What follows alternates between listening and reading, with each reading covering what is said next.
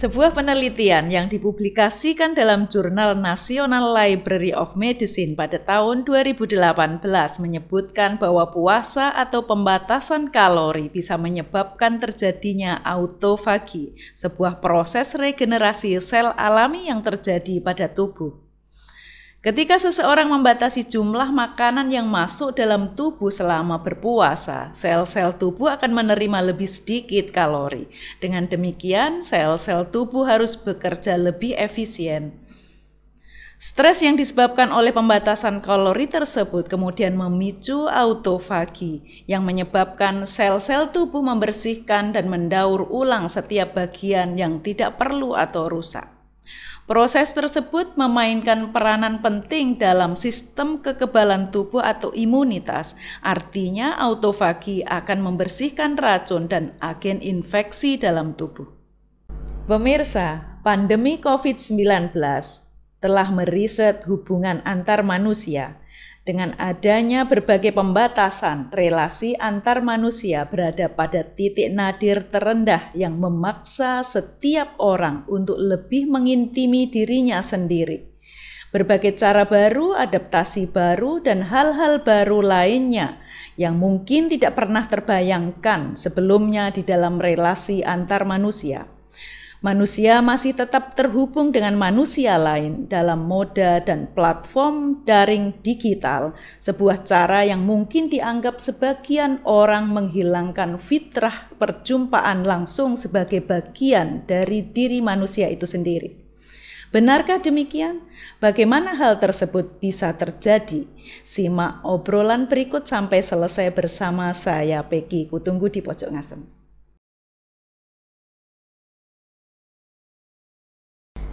Telah hadir bersama saya Dr. Zuli Kodir, uh, pakar politik Islam Universitas Muhammadiyah Yogyakarta yang dalam dua dasawarsa menggeluti resolusi konflik di wilayah Indonesia. Assalamualaikum Pak Zuli. Waalaikumsalam warahmatullahi wabarakatuh. Selamat berpuasa Pak Zuli. Selamat bulan suci Ramadan. Iya, tampak sebagai orang yang berpuasa ini. Alhamdulillah ya iya. hari-hari kelima. Iya. Pak Zuli, hmm. Pak Zuli ini orang Muhammadiyah yang uh, besar dalam kultur Nahdien. Uh, rasanya gimana nih Pak? Malah menarik kan. Jadi orang hidup itu ya gimana? Memang hidup itu kan bukan hanya satu kelompok ya. Hmm. Kalau dalam satu keluarga boleh bolehlah disebut satu kelompok. Tapi kan kalau kemudian dalam satu urusan kebanian atau hmm. dalam urusan genealogi walaupun satu kelompok kan macam-macam tuh yeah. ada nanti ada NU ada Muhammadiyah ada macam-macam apalagi kita dalam satu masyarakat hmm. yang masyarakat itu bisa NU bisa Muhammadiyah bisa SI jangan-jangan bisa juga PKI ya komunis Lalu, uh, saya itu senang sekali karena begini orang tua saya itu salah satu ya, salah satu pendiri Muhammadiyah di kampung saya. Hmm. Di kampung yang pada tahun itu tidak ada di dalam Google hmm. Map, nggak ada sama sekali. Sekarang pun mungkin jangan-jangan nggak ada. Ya. Kode posnya juga nggak ada. Kode ya? posnya nggak ada. Saya, saya senang sekali. Lalu uh, orang tua saya bilang kamu harus belajar lah ke pesantren. Pesantren NU saja nggak apa-apa biar tahu bahwa di dunia ini atau di Indonesia ini bukan hanya Muhammadiyah. Hmm. Saya diantar sendiri hmm. ke Kiai Ahmad waktu itu Kiai Ahmad Munawir namanya. Hmm. Beliau ini Al Hafid, istrinya juga Hafidah dari Cirebon. Lalu saya ketemu dengan dia dititipkan. Bapak hmm. saya menitipkan apa? Tolong Mbah Kiai ini anak saya supaya ngaji di sini. Hmm. Walaupun saya sebenarnya ngaji sebentar lah ya, lebih banyak main bola. Dan saya tenang sekali di pesantren NU itu saya kira bukan hanya pesantren NU-nya, tapi di Kerapia saya menikmati begini karena tidak terlalu banyak aturan yang menurut saya mengikat saya. Hmm. Jadi kalau saya mau ngaji-ngaji, kalau enggak juga enggak, kalau mau main juga main. Jadi kalau dalam bahasa kasarnya kalau saya mau jadi berandal jadilah berandal gitu kan. Hmm. Tapi kalau saya mau jadi orang sholat juga bisa. Hmm. Kira-kira gitu karena ngajinya banyak. Tapi kalau enggak ngaji juga enggak apa-apa gitu kira-kira. Jadi yeah. kalau malam Jumat ini paling senang santri. Hmm malam Jumat itu santri paling senang. Kenapa? Karena bebas, nggak ada ngaji. Jadi santri senang sekali lah. Itu yang membuat saya, oh memang di dunia ini kulturnya bukan hanya satu. Ada yeah. NU, ada Muhammadiyah. Saya belajar itu saya udah dari SMP menjadi Muhammadiyah di kampung lalu SMA lalu kemudian saya ke perguruan tinggi perguruan tingginya Muhammadiyah nyandrinya di Kerapga jadi ada perkawinan eh, lintas budaya lah dari Iya. budaya Islam N. Muhammadiyah SI lalu kepada NU kemudian saya kembali lagi menjadi aktivis di dalam gerakan Muhammadiyah. Jadi ya enak aja. Nggak ada masalah. Iya, sayangnya nggak jadi sepak bola ya Pak ya. Ah. Eh, untungnya Nahar yang ini. saya waktu itu kan suka main bola ya. Suka main bola. Jadi kalau sore setiap habis asar itu saya main bola di lapangan Patmasuri Kerapiak Wetan dan Kerapiak Kulon gitu. Iya, iya. lalu sampai dengan perguruan tinggi semester 2 saya main bola setelah itu off sampai dengan saya umur 48 tahun Hmm. setelah 48 tahun, 49 tahun saya main bola lagi sampai sekarang. itu untuk bagian dari Iya. menjaga kesehatan hiburan. Ya, sip. Eh, ya, ya walaupun nggak pernah juara ya Pak ya. Nah, Pak Zuli. Sudah ada yang juara nanti kalau juara semua nggak enak. Iya, baru-baru ini Pak Zuli, Hmm. PP Muhammadiyah me- apa, memutuskan untuk mengoreksi waktu sholat subuh untuk Indonesia mundur 8 menit. Hmm. Pak Zuli kalau ada adzan yang dari NU, Pak Zuli nunggu sebentar atau gimana? Atau nggak ikut sholat? Ah, saya itu ya, termasuk Islam yang rakyat saya ya. Islam rakyat Islam yang muda. Ada eh, seorang kiai dari Muhammadiyah namanya Pak AR Farudin itu suatu saat ditanya Mbah AR ini sudah ini pas bulan Ramadan kebetulan kan? Mbah AR eh, ini sudah maghrib. Kok Mbah AR tetap saja pengajian menjawab pertanyaan dari jamaah? Waktu itu di TVRI saya ingat gitu Eh, Pak kan ini harus segera buka dan segera sholat maghrib. Jawabannya Mbak R bilang ayo nanti kita sholat. Ini tak jawab dulu pertanyaannya daripada saya lupa. Yang penting kan kita tidak meninggalkan sholat dan kemudian tidak melewatkan waktu sholat. Karena ada awalul waktu lalu ada tengahan dan ada akhirul waktu ya ya nanti kita tidak terlalu awal tapi juga tidak meninggalkan boleh. Kata Mbak R gitu jadi oh ternyata beragama itu kayak enak gitu. jadi, Iya. jadi kalau ada azan ya azan itu baik NU Muhammadiyah saya dengarkan. Cuma kadang-kadang saya komentar azannya buanter banget tuh elek ya. Wah coy harusnya itu azan yang banter meng apik itu loh. Kalau kayak di Madinah misalnya kan azannya bagus-bagus mbak. Saya kalau ada azan bagus itu seneng tapi kalau ada azan elek walaupun saya suaranya nggak bagus itu agak jengkel juga mesin-mesin gitu iya, ini iya, adzan juga harus menghibur. lah ya, ya. iyalah suaranya elek pamer-pamer kayak gitu jadi Baik Pak Zuli. Iya, sebelum masuk kita ke obrolan yang intinya tadi Pak Zuli, eh, di belakang Pak Zuli ada drawing di ini studio kami. Pak Zuli bisa memberikan apresiasi. Iya bagus sekali ini ada beberapa ya. Saya lihat yang sini ada Sun Gokong sedang baca kitab. Jadi menurut saya itu ya ini tradisi bahwa oh, eh, Sun Gokong itu katanya adalah seorang apa dewa yang kemudian bukan soal dewanya ya tapi kerja kerasnya yang dia lakukan sehingga dia menempuh perjalanan. Saya dulu pernah nonton, eh, pernah nonton serialnya itu. Perjalanannya ingin menemui seorang guru, lalu belajar sungguh-sungguh dia ingin belajar sungguh-sungguh, tapi dapat rintangan yang banyak sekali. Dan rintangan itu dia hadapi dengan luar biasa, ketemu ini lawan, ketemu ini segala macam. Nah, menurut saya motivasi untuk menerjang rintangan itu itu penting sekali untuk mendapatkan sebuah ilmu. Kayak Bu Puji Bu Mas apa namanya nih Mas Wahyu ya. Saya juga. Waktu dulu kuliah itu kan zamannya beda dengan yang sekarang ya Bu Puji. Zaman saya kuliah dulu satu buku untuk berlima puluh orangan jadi harus berebut eh, ngopi bukunya atau antri untuk mendaftarkan mendapatkan bukunya itu. Nah, baru kemudian dibaca ataupun kita fotokopi, lalu kemudian kita bolak-balik baca itu sebagian besar dari kita atau saya lah paling kurang itu kan satu kali baca nggak paham itu Ya dua kali tiga kali itu pun belum paham kan. Tapi maksud saya adalah semangat untuk menerjang halangan itu penting sekali dan dilakukan oleh yang saya lihat di belakang saya ini kan. Ya. Itu satu lalu kemudian ada ah, itu tidak ada perang-perangan bawa pedang. Lalu pedang atau senjata ini kan bisa bermacam-macam. Tetapi ap- tidak selalu bahwa senjata itu digunakan untuk membunuh orang. Ya. tapi bisa senjata itu membunuh diri sendiri apabila kita tidak memanfaatkan dengan baik. Apa itu? Jadi saya punya pengetahuan.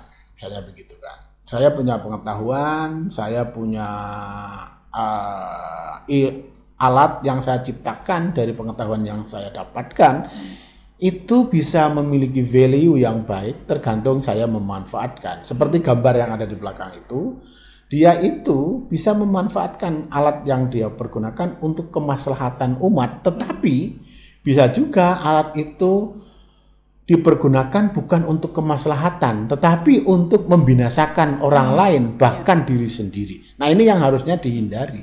Harusnya itu alat digunakan untuk kemaslahatan diri sendiri dan kemaslahatan untuk orang lain. Itu menurut saya yang penting sekali. Ya. Jangan atas nama ya, atas nama kelompoknya, atas nama bahkan atas nama agama menggunakan kit- kitab sucinya mengatakan bahwa ini diperintahkan oleh kitab suci untuk melakukan begini, maka orang yang berbeda dengan saya kemudian harus saya habisi. Menurut saya itu tidak tepat. Iya. gitu. Ya. Baik Pak Suli, Eh, kita masuk dalam Hmm. eh, pembicaraan kita yang intinya bahwa Nabi Jadi tadi Adam ini belum yang serius Oh, ya. belum serius, ini masih masih belum serius, Pak. Aduh, Ini serius saya kira tadi udah serius sekali, ini masih belum. Iya, udah serius. Ini baru seriusnya nih. Nabi Adam dan Hawa itu adalah simbol nenek moyang kita yang eh, apa namanya terbukti tidak mampu menahan eh, dan mengendalikan dirinya dari godaan setan. Eh, yang dalam bahasa Al-Qur'an disebut eh, ada drama al-hubud atau atau dalam bahasa Inggrisnya disebut dengan eh, doctrine of fall gitu ya. Nah, pertanyaan saya Pak Zuli eh, dalam bulan puasa ini, ini kan orang di eh, dengan puasa ini orang bisa untuk mengendalikan diri, diharapkan bisa mengendalikan diri, mengendalikan emosi gitu ya. Bagaimana puasa itu bisa eh, dan itu tidak mampu dilakukan oleh Adam dan Hawa gitu. ya. Bagaimana bisa terjadi? Ya, jadi orang itu paling gampang bilang begini. Bulan suci Ramadan setan dibelenggu. Paling Yes. gampang kan? Padahal setannya diri sendiri. nah, setan ini kan simbol. Setan ini kan simbol. Adam dan Hawa itu ada yang mengatakan itu manusia pertama tapi ini adalah simbol Ya. bahwa ciptaan awal. Nah, gitulah. Nah, karena simbolisasi sampai hari ini simbolisasi setan itu adalah kejahatan, keburukan. Salah satunya adalah nafsu kejahatan atau nafsu mazmumah, nafsu yang keserakahan dan macam-macam. Pokoknya yang jahat-jahat itulah, itulah disimbolisasi oleh setan. Sementara Adam dan Hawa ini adalah makhluk yang itu memiliki sebetulnya ada memiliki tiga kekuatan. Di dalam diri Adam itu ada kekuatan malaikat, yaitu tentang kemuliaan-kemuliaan dan Hawa ya tentu saja. Ada dan Hawa itu ada simbolisasi tentang kekuatan malaikat yaitu tentang kebajikan-kebajikan yang dia ingin selalu lakukan. Tetapi di dalamnya adalah ada simbolisasi kekuatan yang itu dia adalah makhluk bernama sekarang ini dikenal manusia. Yang itu memiliki ya keinginan, keinginan berbuat baik, keinginan berbuat jahat, keinginan macam-macam. Tapi ada satu lagi yaitu simbolisasi kekuatan kebinatangan yang isinya adalah tidak ada aturan, hampir tidak ada aturan. Nafsunya itu hampir selalu dikatakan berlebihan. Nah, pada saat bulan suci Ramadan, manusia itu kan ya tetap manusia kan? Manusia kan tetap manusia. Dia ada keinginan berbuat baik, mengaji, sholat, baca Quran, macam-macam. Tetapi ada keinginan, pengen belanja yang oke. Nah, kayak Bu Puji. Keinginan-keinginan itu kan bagian dari nafsu namanya sebetulnya. Nah, pengen belanja padahal nggak dibutuhkan. Apa coba kalau le- relevansinya? Bulan suci Ramadan adalah bulan suci yang penuh barakah, kan? Bulan sedekah itu oke.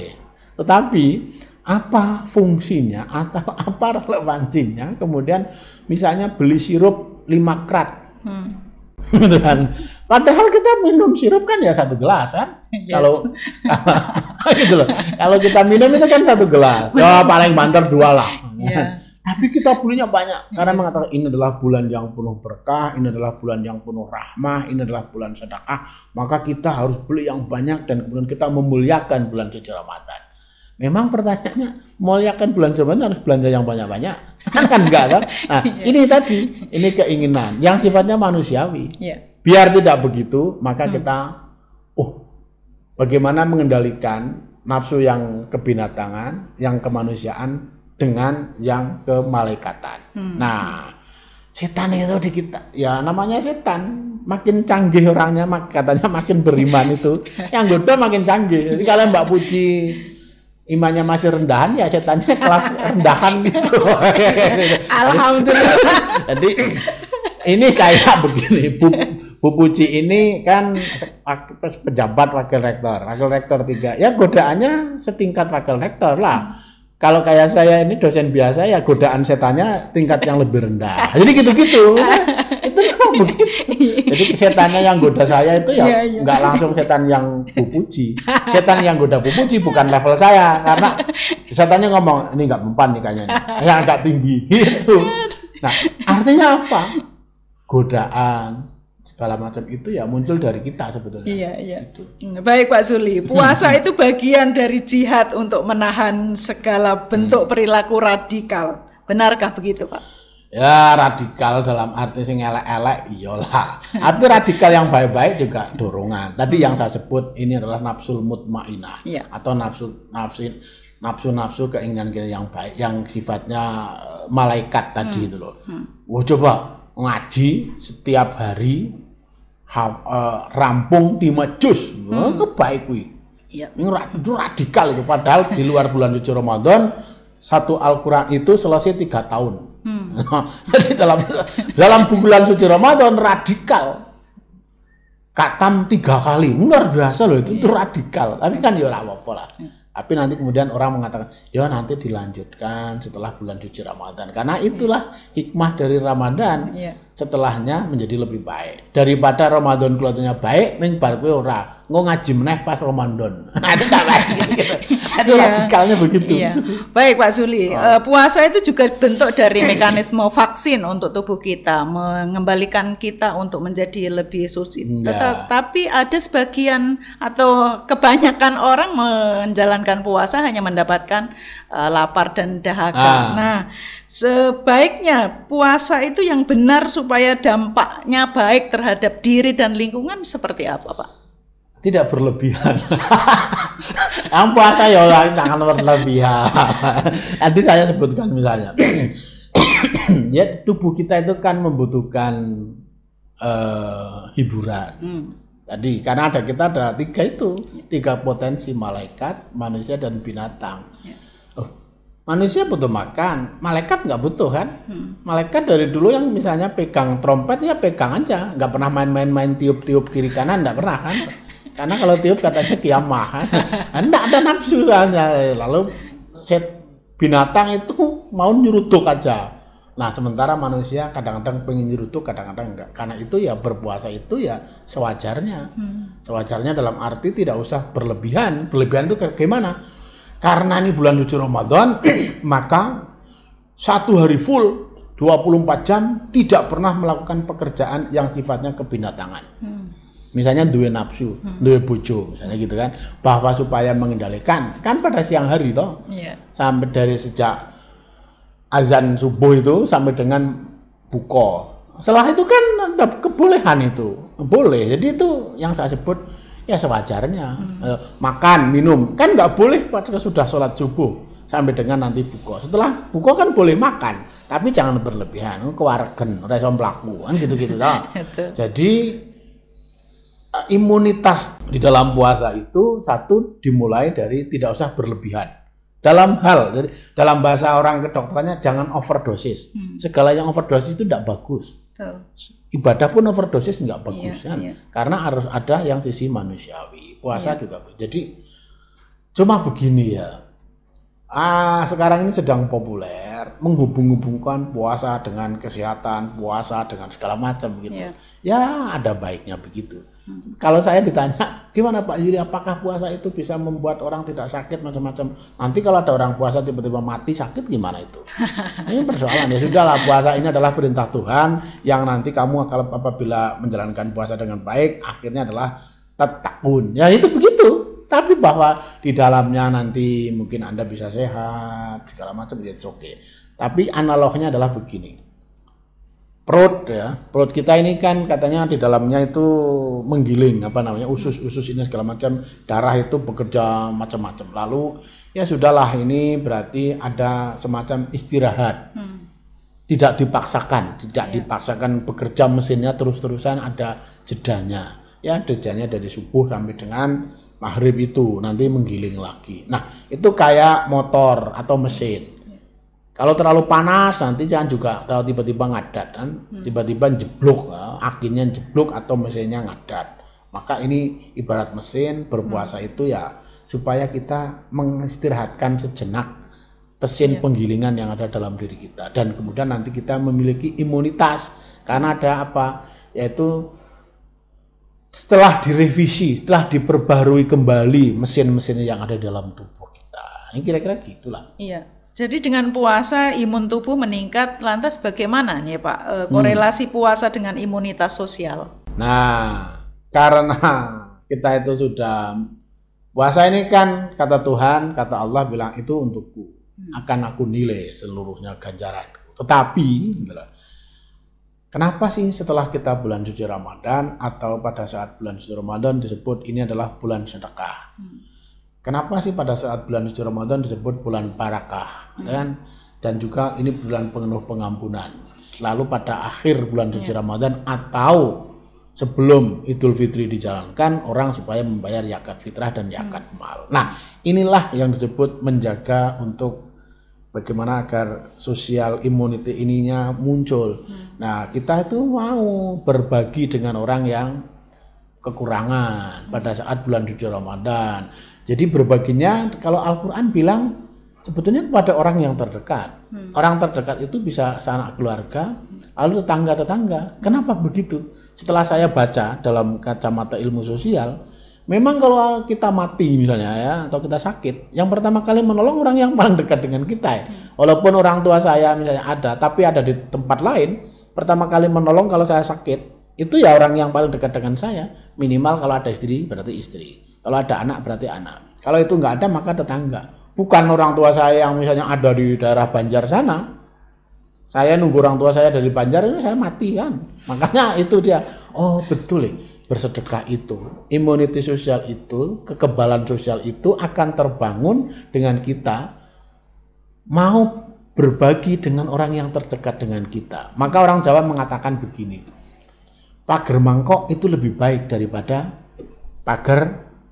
Uh, pagar bata atau pagar ruyung atau pagar besi. CCTV. Kenapa? Atau CCTV. Kenapa? Karena dia tidak bisa ngapa-ngapain gitu loh. Kalau yang di dalam rumah itu kebakaran, CCTV ikut kebakar. Kalau di dalam rumah kemalingan, CCTV ikut kemalingan kan. Bambu nggak bisa ngapa-ngapain. Iya. Tembok yang tinggi nggak bisa ngapa-ngapain. Tapi kalau pagar kita adalah disebutkan mangkok, artinya kita mau bersedekah dengan tetangga. Kalau ada orang maling mau memanjat rumah kita, maka yang tetangga lihat langsung, ono maling. Mana bu, rektor Arab dimaling Nah, langsung berteriak begitu. Itulah yang disebut imunitas sosial. Jadi iya. kebertahanan sosial itu dibangun dengan kita berbagi. Ini apalagi bulan suci Ramadan. Iya. Itulah kira-kira. Baik Pak Zuli, hmm. uh, pada bulan Ramadan biasanya ada sesuatu hal yang dilakukan sebagian orang dengan melakukan sweeping hmm. atau ada eh, kasus-kasus uh, intoleran. Hmm. Nah, kenapa itu bisa dilakukan Pak? Nah, Harusnya kan itu memahami, bulan baik. Itu memahami puasa itu terlalu rendahan. Apa urusannya sweeping warung makan? Oh, yeah. puasa puasa itu tulis di situ tuh lillahi ta'ala bukan lillahi warung. Enggak ada tulisannya itu. Tidak lillahi misalnya ya, lillahi uh, eh, PSK enggak ada. Lillahi perempuan Bahenol enggak ada. Lillahi ta'ala. Gitu loh. Jadi ya enggak apa-apa namanya dunia kok ada warungnya buka. Loh memang yang hidup di sini di tempat kita ini kan tidak semuanya berpuasa. Iya. Jadi dia makan untuk menyediakan makan untuk orang yang tidak berpuasa. Orang yang tidak berpuasa siapa? Orang yang menyusui. Ama menyusui meteng, buat itu meteng ala hamil. Nah, itu orang nggak berpuasa, udah hamil tua nggak berpuasa. Mbah-mbah yang meh mati, yang tua-tua itu, ya udah itu nggak berpuasa. Makan, Masa cuma ada lihat warung buka langsung pengen buka. Ah, orang jahan banget tuh bahasanya gitu loh. Bahasa Jawa bahasa Jawanya cemen. Ah, betul. Aku puasa kok cemen. Warung buka kepengen ngombe, pengen madang. Ya biarin aja toh. Lalu kemudian ada perempuan cantik bahenol semplohe gitu langsung kepengen kremet. Gimana puasa begitu-begitu? itu nggak sesuai menurut saya, nggak sesuai niatnya. Puasanya. Betul, itu Pak. menurut saya kok agak kurang sesuai. Iya, ya. eh, jadi imunitas sosial itu ketika terjaga eh, terjaga dengan baik, Hmm. eh, artinya radikalisme juga bisa Bisa diminimalisir ya. Pak. dikurangi, tidak Ya. perlu lah. Nah, apakah semua orang ketika ingin radikalisme ini eh, menurun atau tidak ada, apakah semua orang harus berpuasa, Pak? Berpuasa dalam arti menahan. Puasa itu kan menahan. Ya, puasa itu kan menahan. Puasa kan riyadhah, menjauhkan dari segala unsur nafsu yang kebinatangan.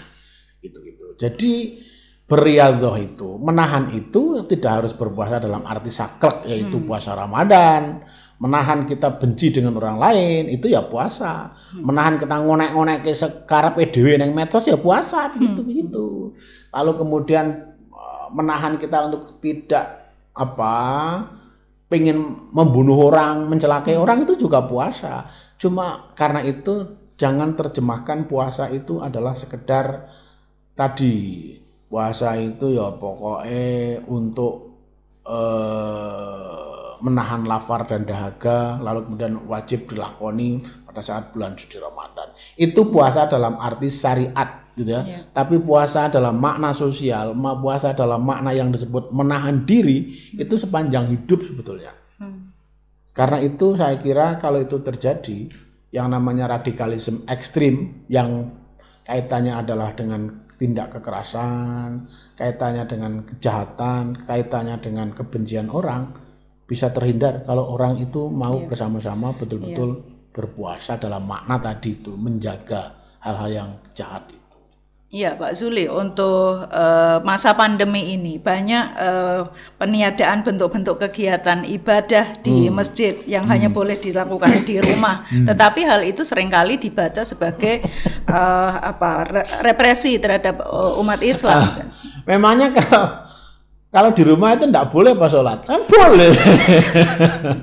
Loh, ini kita itu ada ada kita tuh agama itu menurut kaidah fikih ya, baik terutama misalnya yang lama itu bilang supaya itu hifdzul nafs, menjaga jiwa, menjaga nyawa manusia.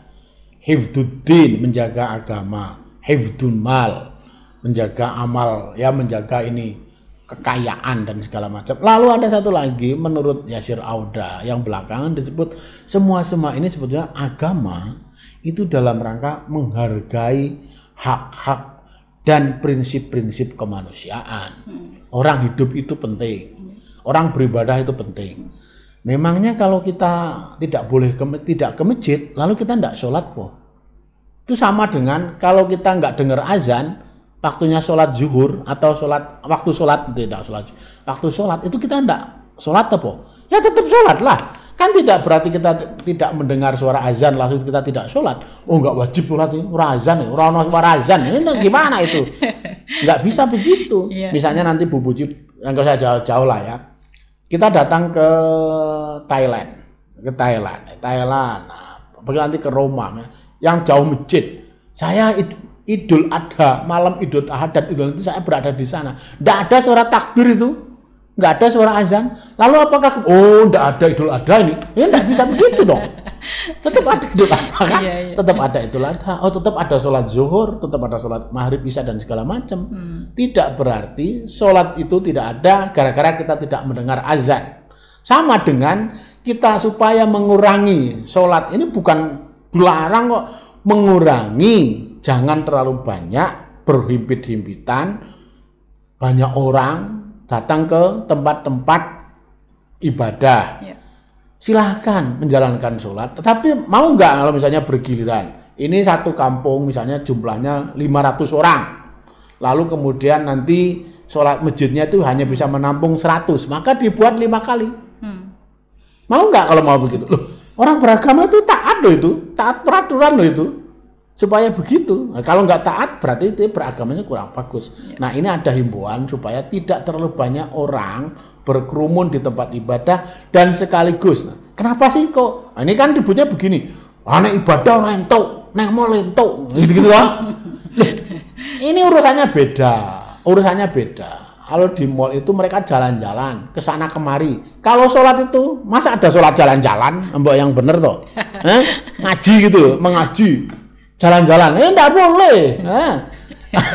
Nah, di mall itu jalan-jalan, enggak Iya. gitu-gitu. Jadi tidak berarti bahwa kalau ada larangan itu lantas kita tidak mengerjakan ibadah gitu loh. Di rumah boleh kok. Iya. Nanti malam hari kalau mau pas koncone sudah turu sholat Iya. Eh, boleh begitu begitu malah katanya Iya. itu utama Iya, gitu. mungkin juga ini Pak Yu, Hmm. Pak Zuli, pelarangan mudik ini juga dibaca sebagai eh, Wah ini anti Islam. Iya.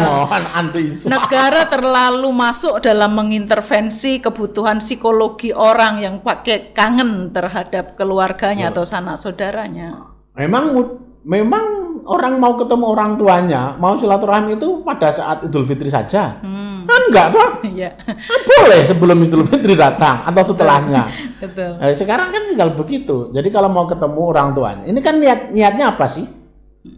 Niatnya itu apa? Niatnya itu mau silaturahim atau niatnya dalam tanda kutip mau memamerkan kekayaan pada saat Idul Fitri itu karena koncone teko kabeh mulai kabeh nggo motor, motor gede, motor cilik, motor teruntung macam-macam begitu-gitu. Atau mau silaturahim. Kalau mau silaturahim itu kapan saja. Kenapa ada larangan atau ada peraturan supaya tidak pada hari-hari itu? Karena dikhawatirkan tadi itu. Iya. Di banyak tempat, Jakarta, Bandung, Surabaya, Semarang itu adalah tempat-tempat yang paling banyak orang terkena COVID. Hmm. Gitu loh. Nanti kalau tidak dilarang dikatakan, kalau nggak dilarang, kalau tidak diberi peraturan, ini gimana sih pemerintah? Udah ngerti banyak orang kena begitu, tidak ada aturan, gitu kan? iya. Dibuat aturan, ini melarang-larang mau ketemu orang nggak boleh. Nah, ketemunya ya kapan baik ya, tinggal ketemu. Saya kemarin hari pertama ketemu orang tua saya, saya datang ke sana. Ah, nggak usah ngomong-ngomong tuh kalau mau ketemu. Maka mau ketemu orang tuh nggak bengok-bengok, tidak siaran di medsos bilang saya mau ketemu orang gitu. Nanti katanya pencitraan, kan gitu. Jadi Mbak Urip itu kayak gampang. Tadi yang saya bilang kayak Mbak AR, gitu. Iya. Mbak AR itu kurang kayak apa? Betul, Pak. Jadi kalau menurut saya kalau ada Mbak HR sekarang ada begitu, ayo mulai saat durunge bodoh. Nanti paling akan jawab begitu beliau. Ayo mulai naik bar bodoh. Ini gitu. Itu sama ada pertanyaan. Ini satu kali lagi. Jadi ada pertanyaan kepada Mbak HR. Mbak HR, boleh enggak saya makan bekicot? Mbak HR jawabannya, ayo nek sih akeh ayam rasa bekicot. Gitu gitu loh. Ini kan asik kali. Itu sama dengan, ya kalau memang tanggal itu nggak boleh ya pulangnya. Apalagi sekarang sudah diberitahu sebelum tanggal 6 boleh. Nah, itu kan ya berarti sebelum. Oh tapi wah rame. Nah, ini berarti pulang bukan silaturahim, pengennya rame-rame kan gitu. itu gitu. Iya, betul Pak Zuli. Pak Zuli ngomong-ngomong, eh, terakhir kapan eh, Pak Zuli puasa beduk, Pak? Saya puasa beduk itu pada kelas 2 SD. Wah. Wah, kelas 2 SD. Saya itu suatu saat ini karena naik turun tangga di Jakarta, kira-kira tahun 2000 berapa ya? Mungkin 2000-an. Jadi saya dengan salah seorang teman ada penelitian ke Komnas HAM, ke Kemenak, ke mana-mana itu, ke Kementerian Luar Negeri, ada sekitar lima tempat. Panas sekali, naik turun, mundar mandir gitu. Di tengah jalan saya itu berkunang-kunang. Pas di pasar eh, Senen, wah panasnya buka main. Lalu ke pasar Minggu, habis itu naik bis ke pasar Minggu. Pas naik tangga di pasar Minggu itu, jalan menuju terminal, wah kuat roboh. Akhirnya buka. Jadi sekitar tahun 2000 saya kira itu. Jadi pernah saya melakukan begitu juga, Mbak. Satu kali gara-gara nggak sanggup. Tapi habis itu habis minum saya puasa lagi. Walaupun artinya kurang satu Itu hari. usia berapa Pak? Dua, tua, tahun 2000. tahun 2000 ya wis berarti usia tahun 2000 itu berarti 29 tahun. Weh. Tahun 2000. Saya ingat sekali itu. Ya ampun, ternyata orang terlalu capek yo. Tadi makanya saya bilang, oh mbak sing sederhana, sing biasa toh. Iya. Tidak usah berlebihan. Iya baik Pak Suli, Eh, manusiawi gitu ya, Iya, lapar ya roboh gitu manusiawi. Pak Suli, Hmm. jika imunitas sosial ini menjadi eh, problem solving, lalu bagaimana mengkaitkan imunitas sosial ini dengan resolusi konflik? Ya, semakin orang itu bisa menahan diri, maka sebetulnya konflik dalam arti kekerasan, karena konflik yang dalam arti positif itu kan memang bagian dari hidup kita, bagian dari masyarakat. Dan konflik itu kan ada dua terminologi ini, konflik yang sifatnya disebut perspektif negatif dan perspektif eh, positif. Nah, yang positif ini konflik bagian dari kita.